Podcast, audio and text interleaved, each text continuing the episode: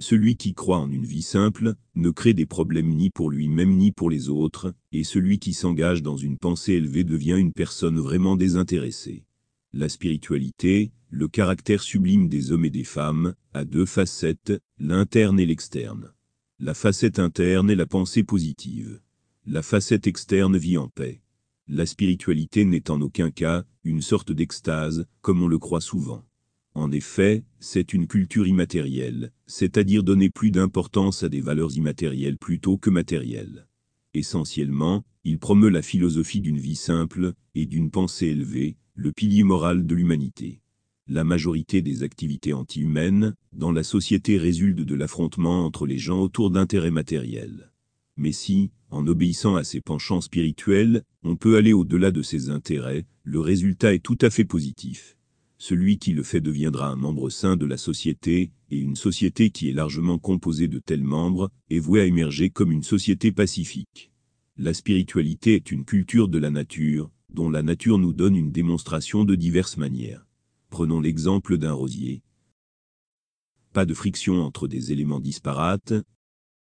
Le rosier est une combinaison de deux éléments tout à fait opposés, des fleurs et des épines.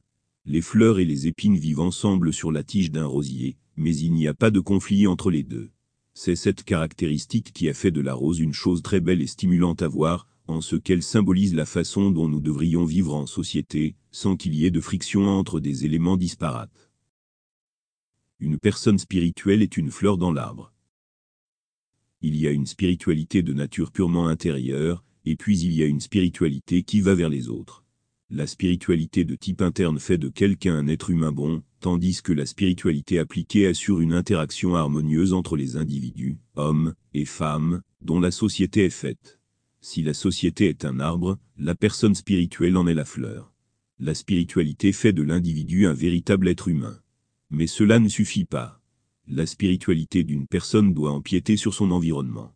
Ces valeurs spirituelles élevées doivent devenir évidentes dans ses relations avec les autres, et il doit suivre la voie d'un ajustement pacifique lorsqu'un affrontement est imminent. En tout état de cause, il doit démontrer clairement sa capacité à transformer des expériences négatives en expériences positives, et ainsi de suite.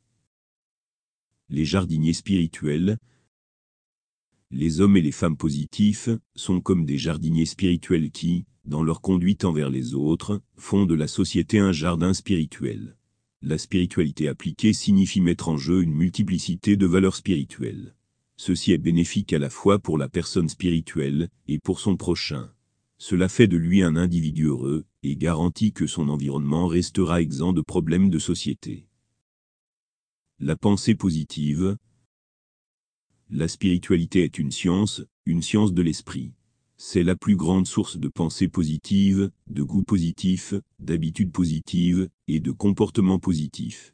Une personne positive est une bénédiction pour son foyer, pour la société et pour sa nation.